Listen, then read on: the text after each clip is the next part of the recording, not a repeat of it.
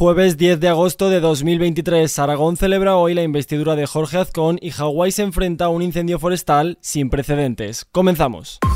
ISFM Noticias Buenos días, jornada de investidura en Aragón. El popular Jorge Azcón se enfrenta hoy a una primera votación en la que cuenta con mayoría absoluta para ser investido como presidente de la comunidad autónoma.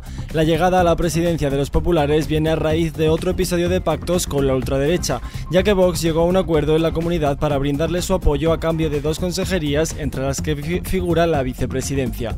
De esa forma, sumando los 28 diputados de los populares y los 7 de la formación de Abascal, Jorge Azcón se asegura el éxito de su sesión de investidura.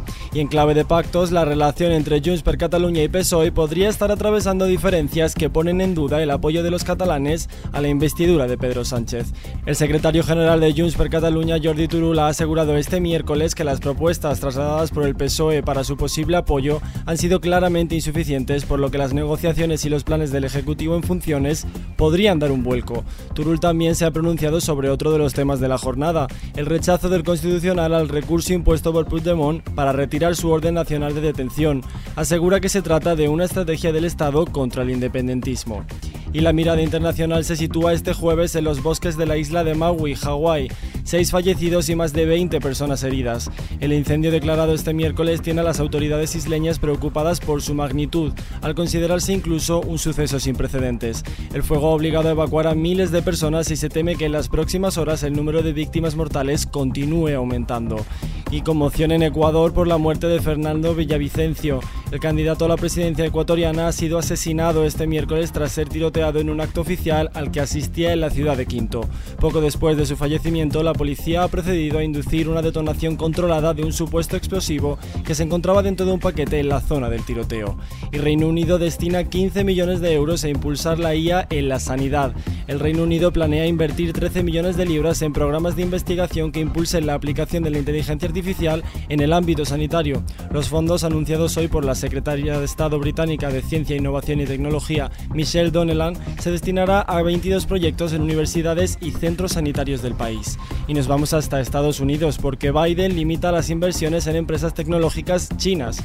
El presidente de Estados Unidos Joe Biden ha firmado este miércoles una orden ejecutiva a través de la cual impone límites a las inversiones estadounidenses en ciertas empresas tecnológicas chinas. Se trata de una de las medidas restrictivas más importantes del mandato de Biden y una decisión que podría tensar aún más la relación del país con Pekín. En lo que afecta a nuestros bolsillos, la luz sube. El precio medio de la electricidad subirá este jueves casi un 5%, situándose en los 104,75 euros megavatio hora frente a los 99,77 de hoy miércoles. Con esto, la luz vuelve a rebasar los 100 euros tras dos semanas por debajo. Es hora de echar un vistazo al mapa del tiempo. Este jueves arranca el cuarto día de la ola de calor en la península y la Agencia Estatal de Meteorología ha activado el aviso, rojo de riesgo extremo por altas temperaturas en Castilla-La Mancha, región de Murcia y Comunidad Valenciana. El naranja para Andalucía, Aragón, Cataluña y Comunidad de Madrid y el amarillo para Baleares, Castilla y León y Extremadura. Y nos despedimos al ritmo de Miley Cyrus.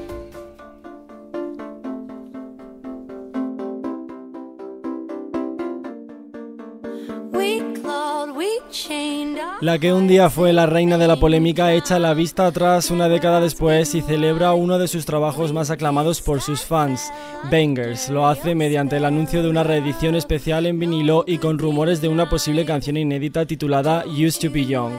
La cantante, que ha estado bastante ausente durante este año en redes, tomaba sus historias de Instagram esta semana para anunciar el lanzamiento de una versión especial de Bangers en formato doble vinilo para conmemorar el décimo aniversario de su lanzamiento, que llegará este 30 de septiembre.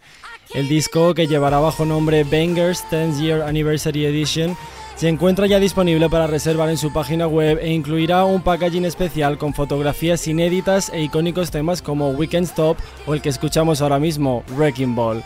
Con esta noticia, que por cierto tenéis ampliada en las noticias musicales de Kiss FM, nos despedimos por el momento, pero ya sabes que tienes toda la información puntual y actualizada en los boletines de Kiss FM y ampliada aquí en nuestro podcast Kiss FM Noticias. Con Cristina Muñoz a los mandos de la realización, un saludo de José Sánchez y feliz jueves.